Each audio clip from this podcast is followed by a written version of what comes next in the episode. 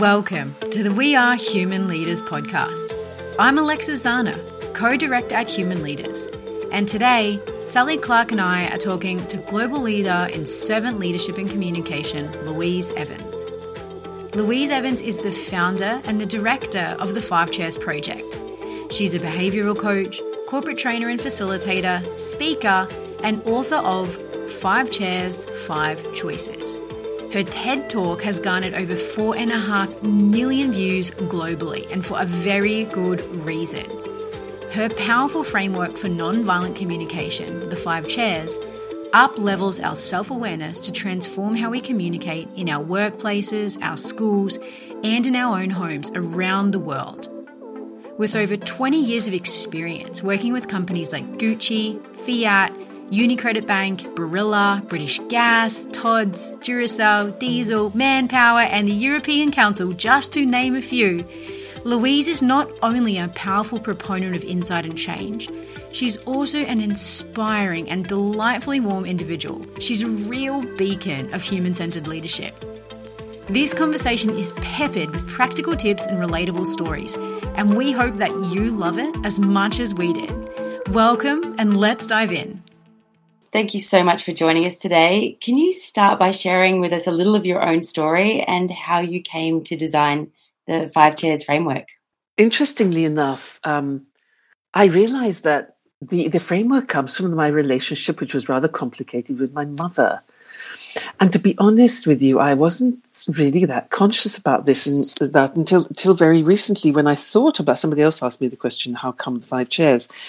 And I, I looked back at Um, this rather dysfunctional relationship with my mother and thought, well, I actually um, designed it for myself in order to improve the relationship with her, because we uh, sh- she's an extraordinary, powerful, small, um, ninety-seven-year-old Welsh woman who um, has, uh, she's small, but she's like a volcano.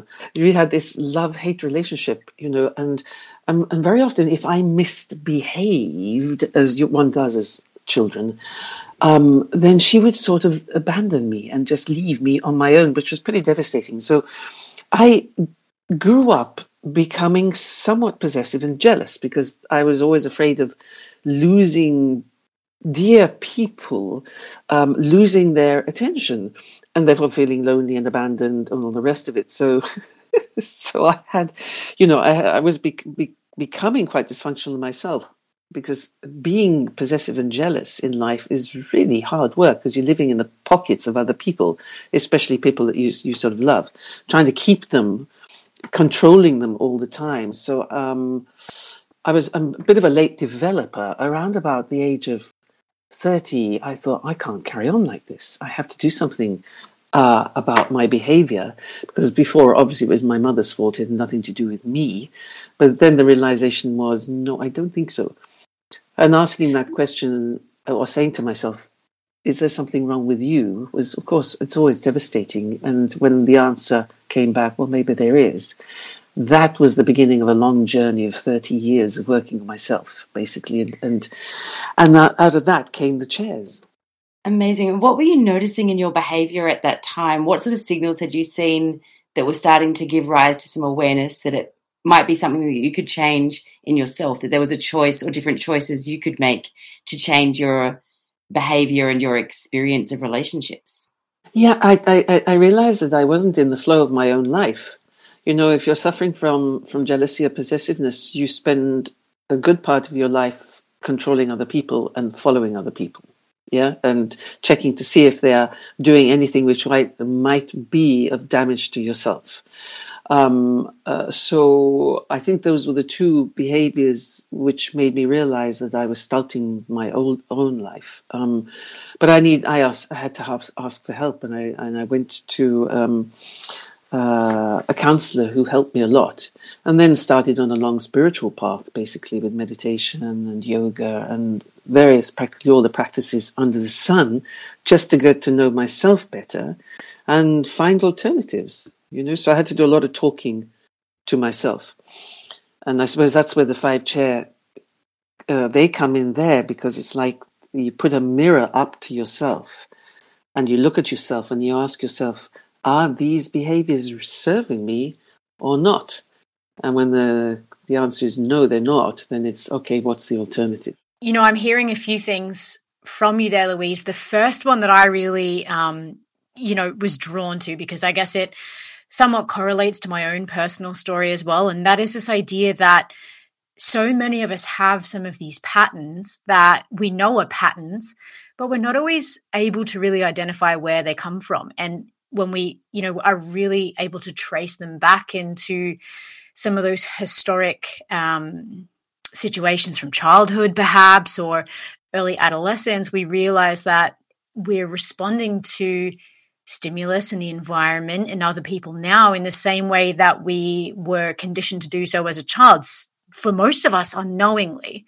Um, and and my my path very much, uh, I guess, correlates with yours in that sense as well. And, you know, probably from a different set of circumstances. But this idea for me that as a young adult and as a young leader in particular, the need to control the situations around me as a way to feel in control was such a, a, a just a regular behavior of mine, and one that you are pretty much frantically feeling like you're always behind in, because, you know, we know that we cannot control other people, other environments and things like that. But it's something that you can just feel like you're continually chasing. And then there's always this um, sort of lack of, because you're never able to actually get on top of all of that, can you? Oh, that's right. No, no sense of abundance in life at all, mm-hmm. Quite the opposite. But I think the devastating thing is that if you are, are, are driven, in my case, by this sense of um, scarcity and, uh, mm. and and also this sense of, you know, living jealousy and possessiveness, um, and the c- control around that, you push people away, which Absolutely. Is exactly the opposite to what you're trying to do, is to be safe in a relationship. So I, you know, I, I wasn't holding down relationships with, with, with men, for example. Mm. You know, I couldn't sort of have a relationship that lasted for more than two years, sometimes less. And, and then I would leave them. And it was all their mm. fault if it didn't mm. work, obviously. All of those dynamics of uh, low self-awareness. And I think it's interesting, isn't it? Because the, the jealousy and the possessiveness, we can do it quite subconsciously. And for the other person, that can very much be an experience of feeling like they're not trusted or respected. And that's obviously a fairly fundamental component of our healthy relationship. So it's, unknowingly, we're creating that dynamic, not seeing it, and then and then things blow up. Oh, yeah, yeah, absolutely. I mean, I have to say that the Five Chairs, when I did actually get a, a, a start developing it, um, I, and I was using I using it on myself all the time and still use it on myself. It saved my marriage, basically. Mm. Yeah. I mean, I saved my marriage. I, I, I mean, I've been with my husband. He's from Palestine. I've been with him now for uh, almost thirty years, but we only got married three years ago. But but in the meantime, I left him as well. And he was very patient with me because he saw that I was working on myself and I was really beginning to to get beyond my dysfunctional behaviors. And then as the Five Chairs grew as a, as a method, and I was uh, uh, training it more and more, then it became part of the way I, I live. And, and it's, it's transformed my behavior completely. And I feel so incredibly happy at the moment and more stable and more able to have a, a deep loving relationship than ever before.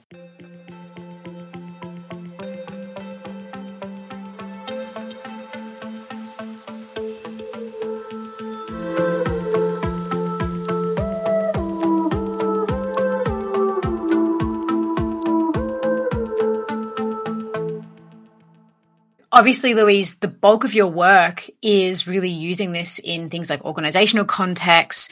Um, you know, I know that you've used this in school. So we, you know, we've heard how your individual um, experience and your upbringing and your early relationships have really formulated the Five Chairs. Can you actually walk us through what exactly the Five Chairs are and how we might recognize when we're operating from each of these Five Chairs?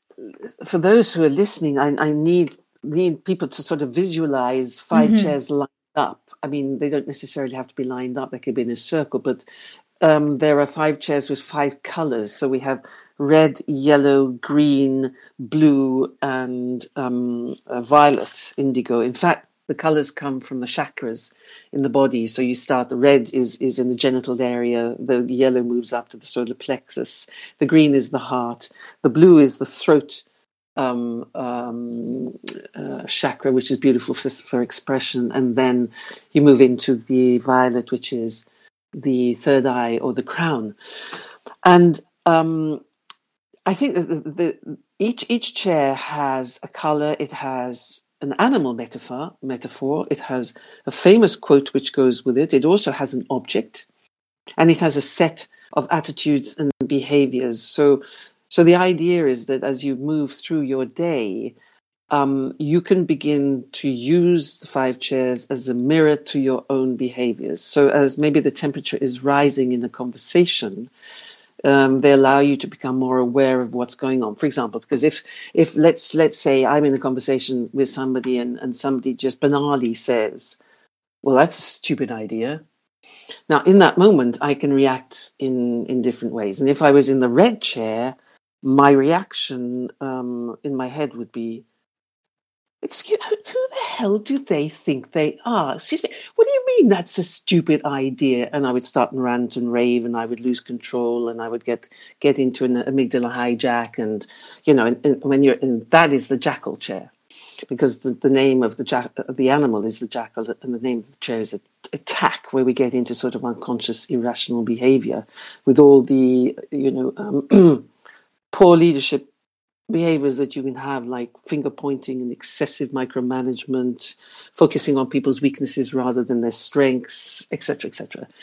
So that's the re- this the reaction to, well, that's a stupid idea from the yellow chair is the hedgehog chair is more, huh, yeah, I suppose it is a stupid idea, and I'm not surprised because I usually have stupid ideas, so I just don't know why I don't keep my mouth shut. I think it would be much better, you know, just um, disappear, basically. So there we're talking about self-doubt. We're talking about all the limiting behaviors that, that happen to us, self-sabotage. I mean, imposter, the imposter syndrome, and um, when we're in unhealthy comparison, always comparing ourselves with other people, or we're people pleasing. And if you're a leader, you're you're not believing in yourself, you feel inferior, you're afraid to speak up, you do minimal delegation, you're overprotective, victim. These are some of the sort of characters in. And those two chairs, the red one, the, the jackal and the hedgehog, are the ones that hold us back in life, that hold organizations back, that hold families back, but in particular hold ourselves back first. So what we're trying to do is move out of those into the green chair, which I think is probably my favorite one. Because in the green chair, if somebody says, um, well, that's a stupid idea. In the green chair, I take a pause, um, a deep breath, and I think, okay, interesting. I go into full curiosity. Um, I don't go into stimulus response. I try to take a deep breath and sort of make, create space between the, the, the stimulus and my response, where I can explore, um, where I can be inquisitive, basically. I will be curious about somebody. I will ask questions. I will open up the situation, try to be creative, because um, uh, it's the chair, it's the meerkat chair. And if you've ever seen a meerkat, they sort of stand on sentinel duty, you know, for one hour, just looking around on the savannah, watching out for the predators, which is like our predator thinking in a way, you know. And it's the same in the meerkat chair. It's the sort of preparation to be emotionally stable and rational so that you can go into other behaviors which are more uh, indicative of, of virtuous, productive leadership. So I love that chair. And it takes a lot of practice, actually. I mean, there's a lot of um, mindfulness practicing there, uh, a, a lot of really im- important holding oneself and, and again, creating this, this space. It can just be a few seconds where you manage yourself in, and your emotions in order to come into the world in a in, in a more rational and uh, productive way. Then we lead in, those leads into the big chairs, which are the blue chair and the violet chair. So the blue chair is the dolphin. Just love the dolphin. The dolphin is actually self-aware. I mean, if you, you put a mirror in the tank, the dolphins go and they look at themselves, they play with themselves, and so the dolphin really represents ourselves when we're in self-awareness. So, so you know, if, if somebody said to me, well, that's a stupid idea, then I might be thinking something like, aha, uh-huh, okay, so they've said that's a stupid idea. And when I hear that, I'm feeling actually quite upset, because what is important for me is to be able to have a, a conversation, an open conversation, an explorative conversation. And so I'm going to dog from, from my needs to speak here, and I will ask the person if they will listen to me to the end of what I'm trying to say, and we'll have a conversation and challenge this together. So in the dolphin chair, which is the detect chair, like being a detective in, of your own self, you you're really working on: who are you? What do you need? It, it's feelings and needs. And actually, a lot of the dolphin chair is based on nonviolent communication, where I'm exploring my feelings and my needs and how to speak into the world. And I'm making requests and I'm explaining myself to other people, not letting other people guess who I am, because, you know, people usually guess wrong. We can't read mm-hmm. each other's minds yet. So there I'm, I'm, you know, as a leader, I'm the driver, I'm the mentor, I'm the motivator, the delegator, the communicator, the risk taker as well, but but I'm sort of becoming, in many ways, the role model for leadership. So, beautiful chair, the assertive chair in, in, in many, many ways. And the last one is a gorgeous chair again, really difficult, so incredibly important in the world right now, and certainly what's going on in Europe, um, is the giraffe. So the reaction in, in the last chair is somebody who says, well, that's a stupid idea, would be more like, ah, okay, so they think that's a stupid idea. I wonder what the thinking is behind that comment there. I mean, they look pretty defensive. There must be something going on in their life right now, which I don't know about, but is creating a very, very strong resistance to my idea. And I want to find out about that. It might be something to do with change. They don't like change. They get resistant to change. So I need to find out. So here, we are trying to understand the person in front of us, so we're going into full empathy. Uh, we're trying to be patient and tolerant and, and be curious about the person. So we're the listener, we're the coach, we're the, the, the carer, we're the trust builder, and the includer, yeah? Um, and that's why it's such an important chair, I think, for us right now, in general, in the world, is this kind leadership. Um, this this servant leadership, which is we really need to develop more and more, because we're going through a lot, and we've got a lot, a lot of stuff. There's a lot of difficulty is, is going to come up in the world right now in the coming months. So the giraffe is is important, and so the idea is that we're trying to turn the volume down on the the, the first two chairs, the jackal and the hedgehog, and really turn the volume up on the meerkat, the dolphin, and the giraffe, because once you get meerkat meerkat balance, you can decide in the moment situationally whether you need to be more assertive as a dolphin or more empathetic as a giraffe, and that will sort of lead you into a balanced approach to leadership. That that's mm. the general idea. What I really love is there's this sense of Um, you know, when we're in the, the jackal or the hedgehog, we're really trying to sort of regulate externally, trying to control the situation, or just really responsive to those extrinsic environmental factors. Whereas when we step into our power, there's much more of a self-regulation going on, and that's where we can really empower ourselves with choices and bring the the curiosity, the detective qualities, or the empathy as appropriate to the situation, and really create uh, really healthy commu- communication with the people yeah, around us. Yeah, that is it. I think I think the main message of the chair is we always have a choice, and mm-hmm. that is our responsibility. And if we should slip into the jackal chair and start judging and criticizing, et cetera, then we take full responsibility for the fact that we have produced that behavior and manage it. I mean, we can just say, look, I'm sorry, you know, I, I'm sorry I snapped at you, I'm having a bad day. But in the five chairs, the language, you made me angry, doesn't exist. That the belief is nobody can ever make you do anything. I mean, they can point a gun to your head, but that's, but even there, you can decide whether to resist or whether to, there are many things you can do as somebody points a gun to your head. You know, I mean, you can faint or fake faint, or you can you can be uh, you can uh, you can do many things. You say, please, not me, him, him. I mean, we think we don't have power, but we do have power of choice in every moment. It's just recognizing that. What I love, Louise, about that is, um, you know, there's this uh, famous Viktor Frankl quote, which, um, you know, you've really alluded to here. And this is the idea that that space between stimulus and response is really where our power lies. And, you know, we often see this, um, you know, and as you've mentioned, um, rooted in childhood um, scenarios where we say, you know, this person treated me this way, therefore I feel this way, or I'm acting this way, and it's this person's problem or this or that. But that meerkat, that weight chair really plays into that, um, you know, that um, Viktor Frankl's quote, because that is really where our power lies, is, is when that stimulus happens, before we react, before we attack, before we go into self-doubt, that's where the moment is. Such a fabulous book. He said the last of all human freedoms is to choose our attitude in any given set of circumstances. Mm-hmm, mm-hmm. What's powerful is you don't give your power away. You take full responsibility for what you are doing in life, and it makes you feel very powerful. My own sort of tendency is often to go into hedgehog in triggered moments, and I think I can speak for Alexis that she's more of a jackal type person. Yes, I am. We really zoom in on that moment when... You know, uh, we zoom in on that moment where we're feeling triggered.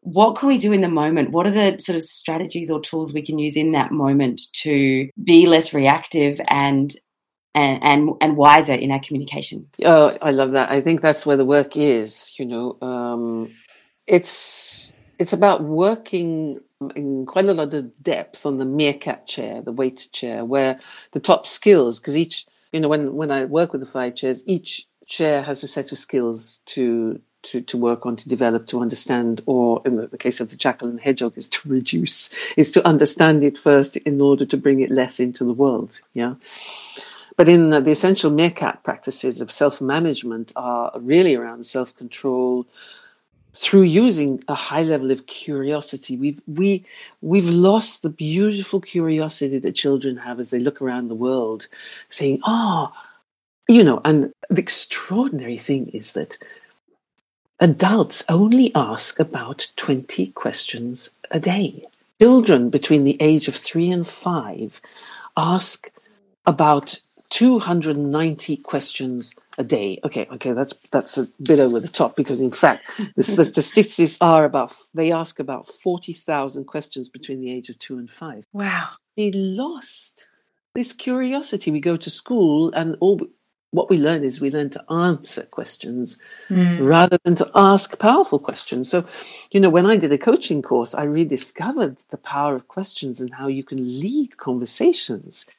And when somebody else is triggered, you know, using the right questions with a high level of curiosity can really help a person come into another state. Like, for example, if, if Alex is in jackal, then asking the right question can bring her out, because she gets a dopamine hit. You know, when you when you, when you ask anybody a question, the light go, you shine the light on their ego. It's like, oh, oh, it's, the light's on me. I won't need to answer, and dopamine s- s- floods the, the body, and she then has to get herself together to answer the question. So she automatically becomes a little bit more rational. So one one area is in the meerkat chair is how can we ask powerful questions which come from an intention of real curiosity and affection, even though the person is being jackal. But that means that you understand why Alex is being a jackal, because there are big benefits of jackaling. Jack, the jackal is all about self-protection. It's about surviving. It's about... about getting results, it's about winning, you know, and there are some very positive things about jackal. The downside is um, it can be alienating, and it, it, it can push people away, it can create fear. But we are all jackals at some mm. stage, you know, mm-hmm. um, in different ways. As soon as we can understand why we are a jackal, and like Sally, when you are a a hedgehog, between the two of you, when you understand what are the the the, the advantages and disadvantages of, of your behaviors, you can then begin to empathize. Mm. And then this this thing of, of of being patient with each other and tolerant with each other, and even just giving each other a little bit of feedback. Oh, that sounds like a little bit of a jackal comment there. mm-hmm. You know, playful. Um, But I think manage, a big part of a managing another person, also people managing, people management in general, is first managing yourself to be able to hold the energy, the potentially negative energy of the other person who's standing in front of you, and then maybe mm-hmm. take them on a journey which takes them out of their them, but they're being stuck in mm. an in an unhealthy pattern. Mm, that's so powerful. And, you know, that's something that we speak to a lot um, in our human leadership model, is that to lead others, we have to start by leading ourselves. And I just wanted to go back to a comment you made just before that, though, because I thought it was this incredible opportunity to dissect this a little bit more. And this is this idea of curiosity. And I think, again, Sally's mentioned, you know, I'm definitely someone who, if I'm really triggered, my defense mechanism is Jackal. It's to sort of outwardly project that fear into like, well, you're doing this, or you've said this, or whatever the case is. But I think when we go into that mode, and in the same way that Hedgehog does the same, but sort of um, internalizes that in a different way. Yeah, but we we make it about ourselves. We make the situation about ourselves when it may or may not actually be about ourselves. But bringing that element of curiosity stops us and stops our ego from making it a story about ourselves, to actually opening that opportunity to say, okay, well, what's going on for the other person here that they, you know, no one can make me be a jackal. Someone has said something to me that's triggered my ego. What am I, what am I making, you know, am I making a story out of this about me? Yeah. Yeah. Well, this is so important what you say, Alex, because it, we tell ourselves stories continuously. Mm-hmm. You know, the, the, the, the brain is very good at lying to us. Mm. The body will tell you the truth most of the time. And I think another thing is that the more we are in contact um, in a subtle way with our bodies, the body will tell you, watch it, you're about to misbehave.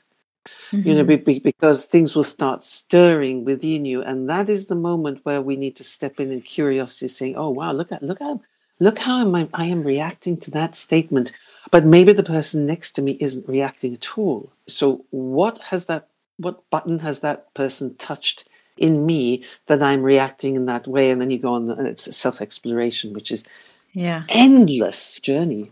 Well, and the fascinating thing is, if, you know, if we don't have our buttons on the table, people can't press the buttons, can they? So that's on us. Yes, that's so, it. And that's, That's the self-knowledge, because you, you will still probably react, but it'll take you a lot less sure. time to get out of the reactive mode and into more collaborative mode.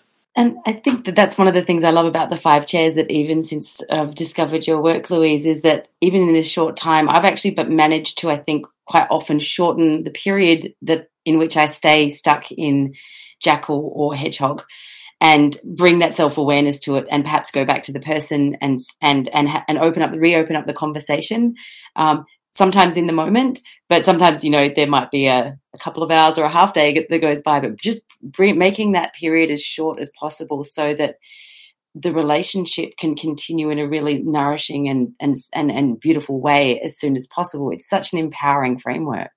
If we look at the way we're leading ourselves every day, we it, it's really about how we manage the small things in life, because mm-hmm. we're being triggered at the small irritations. The way a person manages to deal with all of those, my God, are there lots in a day? Yeah. There's everything about their leadership. Yeah. Because, I mean, if you allow yourself to go into the irritation of the moment or into the negative emotions of, of the other person, then they will, they're contagious. Then they mm-hmm. will allow them to change you. So by the end of the day, you go home to your family and you're, you're, about, you're about to explode. With yeah. the people that we love most, you know, it's, it's, it's ironic, isn't it? We tend to behave best with the people that we work with, who are not our family and we don't necessarily love. And then, you know, the best days, days, the best hours of a day are spent with the people that we don't love and are not necessarily the most important people in our lives. But then we go home in the evening and sometimes vomit all over our families, you know, because we're we're yeah. we're just out of control. You know, these these are the people that count the most. Yeah, you're so right. And I guess it's going into really the next question that we wanted to dive into here, Louise, and you sort of alluded to what I expect will form part of this answer anyway. And, you know, that is what are the what are the key ways that leaders can sort of use these five chairs? And in particular, and again, you have mentioned this, how can we notice these chairs in perhaps some of our team members, and how might we best handle some of those situations? So I guess the most, as you've mentioned, prohibitive two chairs to be in, or the ones where we need to pay the most attention to the, the um, impact they can have, is probably the jackal and the hedgehog. So what should we be doing when we notice some of our team members slipping into these chairs to sort of um, disarm them in those situations and bring them out? When I work with leaders, I like to work with leadership teams because um, the chairs themselves, if you work in a team together, a lot of, I think one of the most important things, whether you're working with adults or also with children, is people have to own their behaviors. Mm-hmm. And, and and often people are not doing that, and they're not recognizing their behavior. So if I work with a leadership team, we will do a couple of days on the chairs. But because the chairs are in front of us, the, it, it is a way of recognizing your behaviors. Um, and you can recognize yourself being a jackal and sort of say, oh, my God, I'm I'm pretty full-on jackal. But when we open it up and talk about what it means to be jackal, everybody is to some degree or another. So people don't feel mm-hmm. threatened by the model. They feel there's a sort of level of inclusiveness which allows people to work on themselves in a non-threatening way. Because once a mm. team has the language, they can play with it with each other. And mm. it's like, well, we're all in all of the chairs at some time. Some people sit more in one chair and less in another, et cetera. But it does then allow uh, the team to, to open up a little bit more and, and recognize where they are and therefore give feedback, which is uh, uh, valuable in, in, in a safe way to one another. Mm. So you have a language. What I've also done is, you know, often in organizations is you make the language of the Five Chairs the culture of the organization. So it's a, it's a feedback culture. So everybody in the organization knows, if you say, well, that was a bit jackal, maybe we should um, sit in the meerkat chair for a few minutes and think about this one. What I'm really hearing that's really critical here is, you know, it's not about calling other people out on their behavior. It's firstly about creating a culture of common language around what these what this framework looks like, what these triggers look like for people so that it feels safe for everyone to identify themselves in those chairs. And then yeah. it's about really imbuing that into their culture so that there's this, um, that again, that necessary safety to say, hey, it feels like this might be coming up today or that might be coming up today. And we we know that that feedback culture is in a safe space with that common language we have there. Exactly. And it's also about learning to forgive one another. We all become jackals, especially in situations where, I mean, your, our, our cohort is is overly stressed, overly worked. I mean, this is yeah. unsustainable, you know, the way the mm. way we are living our lives. But the more you have conversations of recognition that we are all i- i- in the same boat in many, many ways, that does help increase the tolerance that there is. Uh, and mm-hmm. the, the level of forgiveness, I mean, it is funny because sometimes when people have learnt the chairs, it's like, aha, now I know what a jackal is, isn't it? You're a jackal. That's being a jackal. If you say you're a jackal to another person, you're accusing them. So, you know, let's be gentle. It's about like when you learn a new skill, you're trying it out on anybody you want to be better than. So, that type of thing. But so it's in, inviting people to really forgive one another and to be tolerant of one another, you know? And it really invites in some humility and vulnerability as well. And I think that's such a beautiful thing when leaders can really use this language that inherently brings vulnerability and creates, as Alexis mentioned, that safe space for people to be self-reflective and almost with a little bit of, you know, self-humor, like, yeah, I tend to do that sometimes, but bringing that awareness that we bring to ourselves is so empowering. I warn parents because we're working with children now between the age of four and fourteen, and it's it's just such beautiful work. Um, you know, I mean, I'm working with these these teachers who are bringing fabulous ideas because the, the kids really fall in love with the animals and they mm. begin to own their behaviors. Ah, that was me. I was a jackal. They actually own their behaviors. And they have no problem. Then you, the kids who will never own up to their behaviors, when they see the animals, they say, oh, yeah, yeah, I do that. And that breaks down an incredible barrier. But I, I say to parents, you know, because what we try to do in, in the school, the dream is we work on the teachers, the teachers work on the children, we work on the parents too, and then we, we hit the whole community. Is that mm. everybody, you know, everybody is aware of, of behaviors and using the language. But I do say to parents, I say, be careful because, you know, when kids learn it, they learn it fast and they will come up to you and say, Daddy, you're being a jackal. Extremely careful not to jackal them back mm. because then you're going yeah. to break the, break the magic of, of, of that moment, you know, of, of rec- recognition of behaviours. Yeah. So it's, I love this segue. We've sort of talked about uh, the five chairs in the context of the work and leadership environment as professionals. Where, tell us more about how, why it's so important that we can also bring this framework to our personal, family or private situations as well. God, it's so important. You know, I was working with um with a client, and it was with the European Council actually, uh, and we were doing um, some webinars. Um, ah, the, and it was uh they had we had a weekend uh, to go. They had a weekend to go away and practice. And and I, you know, I said I said go and practice on your children. You know, if you've got children, or or on your mm-hmm. husband. Wives, and maybe use some questions, the mere questions of curiosity, and just play around, keep the jackal down, you know, go on a mental diet, try not to judge. So it was beautiful. On the Monday morning when they came back, I said, you know, how, how, how was the jackal over the weekend? And one of the ladies, she said, you know what? I used the meerkat with my daughter. And it was, it was a classic situation. She said, my daughter, seventeen-year-old, um, She, her room is just a total abhorrent mess. And she's always had the conversation, which is, you know, how many bloody times do I have to tell you to clean your room? I am sick and tired. She said, I didn't do that. I went into the, she said, I went into the room and I looked around, and I, she said, um, tell me, tell me about your room. You know, because I noticed that's over there and this is here and this, she went to the facts. Yeah. And her daughter said, ah, um, Well, um, actually, those things are over there because uh, they have a special place because I use them when I'm doing my art. These and these. She explained her chaos to her mother, and it was ordered chaos.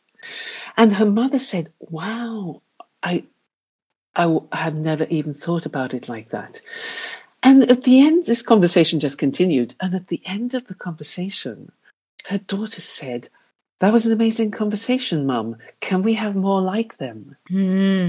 Wow. And it was like, oh, my God. And and she said it was amazing for her. All she did was she opened up towards her daughter and asked some questions of curiosity. Mm. And, and her daughter came forth with all sorts of things that her mother hadn't even thought about, because her mother was being jackal because she was stressed out in the same old thing. And then mm. and she said, I'm going to use it from now on, and really, you know, so beautiful. Oh, my goodness. And, you know, what I'm hearing there, Louise, and so firstly, you know, I think that would be, had I been asked those questions as a child, and again, it comes back to this idea that often the dynamic between parent and child is knower, and um, that then becomes the job to pass on what we know and make sure the rules are in order and things like that. And, you know, as a child, often that can leave us feeling very unseen and unheard, and actually, in my experience, and perhaps yours as well, Louise, is misunderstood.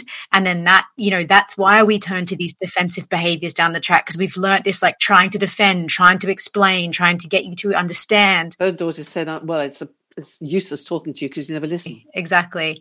And, you know, to translate that to um, the work, you know, the work sense, because I think the role that we assume as leaders very often is that we have to have the answers, we have to know, and we have to then tell to keep things flowing, to keep budgets hit, et cetera, et cetera. And so we forget to ask questions because we forget that that's part of our job as well.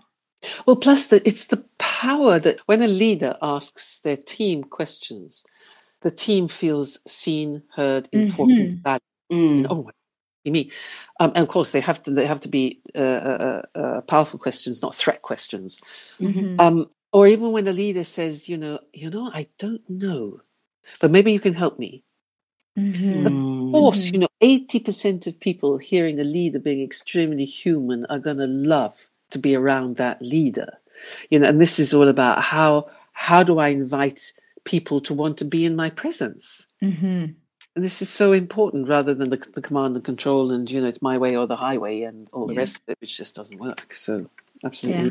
Well, and I guess what I'm hearing there is that there's actually really no separation between how these chairs impact us at work or at home, because human beings are inherently, you know, need, we need to feel understood. It's it's part of our innate nature. Yeah, no, I mean, I, I really, I'm, it's you, you carry them everywhere with you, even mm. in the street. I mean, even this street, somebody can bump into, like, you know, I was in I was in Berlin the other day, and and somebody went was going along the, the, the pavement and, and just knocked straight into me. And, you know, really pretty violent, and it nearly knocked me over. And the, they were, you know, they had beer in their hands and all the rest of it. I had a choice. I could be a jackal turn and I say, yeah, bye. But that's a waste of life. I mean, you mm. know, it's mm. actually not about me, you know, and then you can quickly say, okay, take a deep breath. And look, he's got beer in his hand. He, he, he's, I don't know what's going on in his world, but, but some, but I, you know, he might, might be drunk. He might be having a tough time. I don't know, but I'm not mm. going to spoil my beautiful moment right now because of a behavior like that. And I think that's such a beautiful example of how sometimes we can feel like when we're bringing that compassion and empathy to our behaviour, we can be afraid that we're almost disempowering ourselves, but it's actually one of the most empowering things that we can do.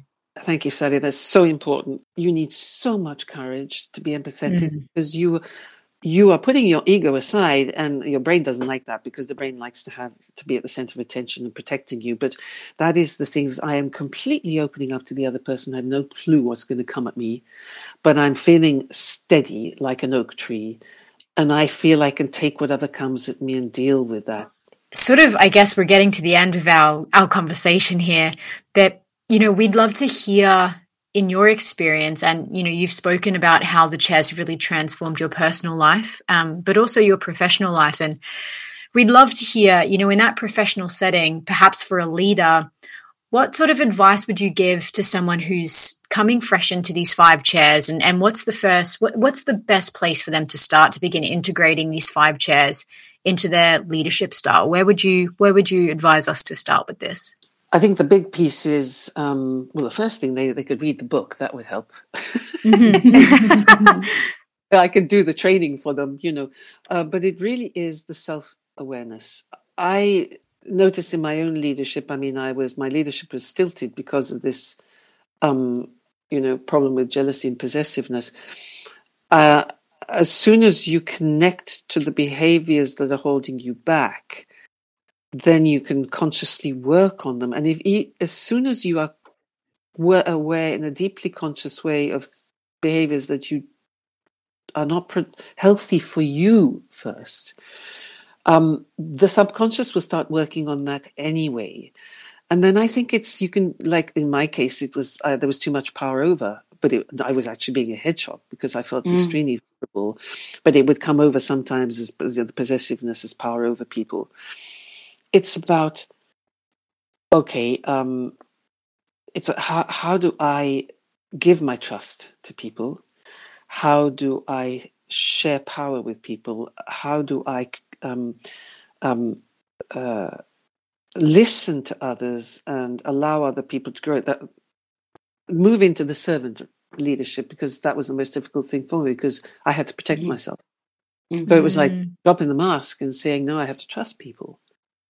But I, that took ages. I had I had to let go of jealousy and possessiveness, and it, it took me twenty years. That's why, I, and also another reason why I developed the Five Chairs is to help people not take twenty years to get over themselves. It's important to have some compassion for that process as well, because that it's been such an important coping mechanism. That protective desire comes from a healthy place deep within it. Ultimately, it wants to, you know, look after our survival from a very early age. So I think it's only natural that it takes quite a long time. But I'm so glad you shared that as well, because I think that's something that is really nice to be reminded of for me on the journey, that it is, it's not a one and done, and it's not something that you will, you know, you flick a switch and you're good. This is an ongoing process, and a really beautiful one. Beautiful. Yeah, yeah, it is. It is. And I'm still, I'm still learning, I tell you. And uh, I don't...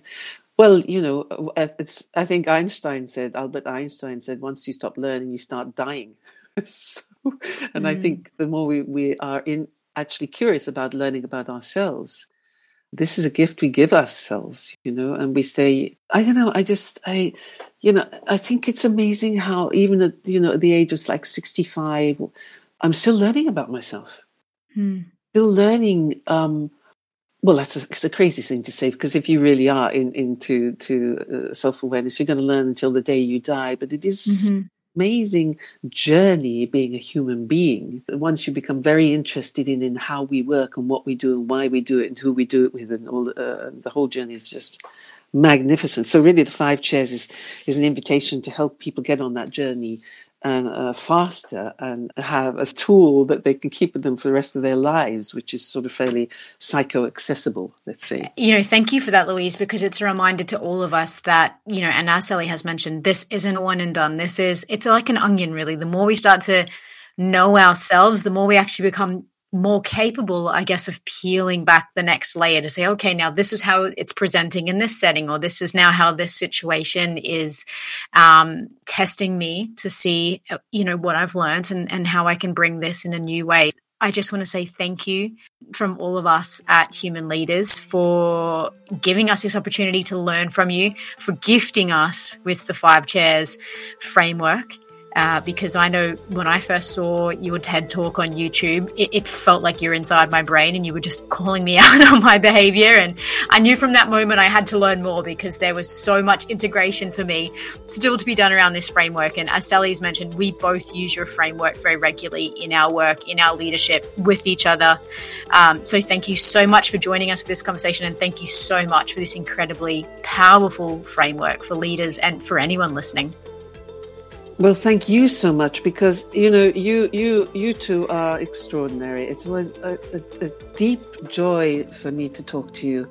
And I love the questions you ask, the way you work together, and what you're doing uh, uh, in your organization. I mean, just talking about being more human is so incredibly important. So I thank you for the opportunity, and uh, and hope to see you in person very soon. We hope that you enjoyed our powerful and delightful conversation with Louise Evans. You can find Louise at w w w dot the five chairs dot com and her book, Five Chairs, Five Choices, Own Your Behavior, Master Your Communication, Determine Your Success, available now wherever you buy your books. You can find more details of Louise and her work in our show notes. Thank you so much for sharing this space with us. If you're ready to join us and be part of the Human Leaders community, find us at w w w dot we are human leaders dot com. Thanks for being on the journey with us, and we'll see you next time.